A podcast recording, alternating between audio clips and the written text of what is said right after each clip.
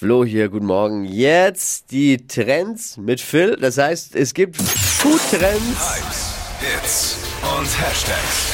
Flo Kerschner Show Trend Update.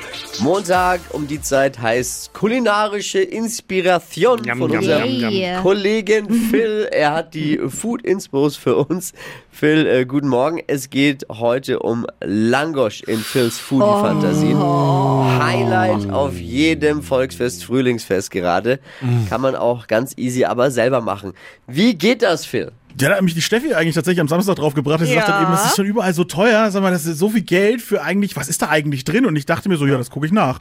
Und dann habe ich tatsächlich am Wochenende selber Langosch gemacht. Und unterm Strich ist es, wie ich mir gedacht habe, Mehl, Wasser, ein bisschen Hefe.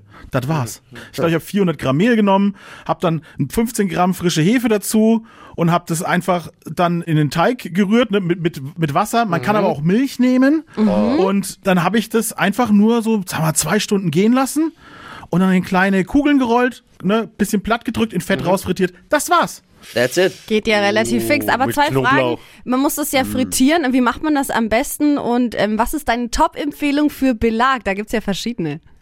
Also man kann einfach eine Pfanne nehmen. Und du musst auch nicht äh, 15 Zentimeter Ölspiegel erstellen. Ich hatte einen Zentimeter. Also keine Angst, wenn man keine Fritteuse hat. okay. Was kommt am besten drauf? Ja, äh, ich würde sagen, äh, schon die Klassiker. Käse, Sauerrahm und dann noch so ein bisschen Knoblauchöl würde ich halt machen. Oder Paprikaöl. Je nachdem, ob du scharf oder süß magst. Das ist es gewesen am Ende. Ich weiß, was es heute bei mir zu Ich essen hab gibt. Hunger. Ich weiß, was heute, also das ist ja easy. Mega. Und äh, nur halb so teuer, wenn überhaupt. Oder Ja. Ein, Zehntel so teuer wie am Auf jeden. Fall.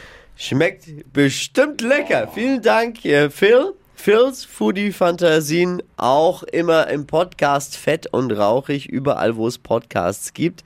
Da gibt's noch mehr von Phil und äh, alles rund um Kulinarik im Podcast Fett und Rauchig.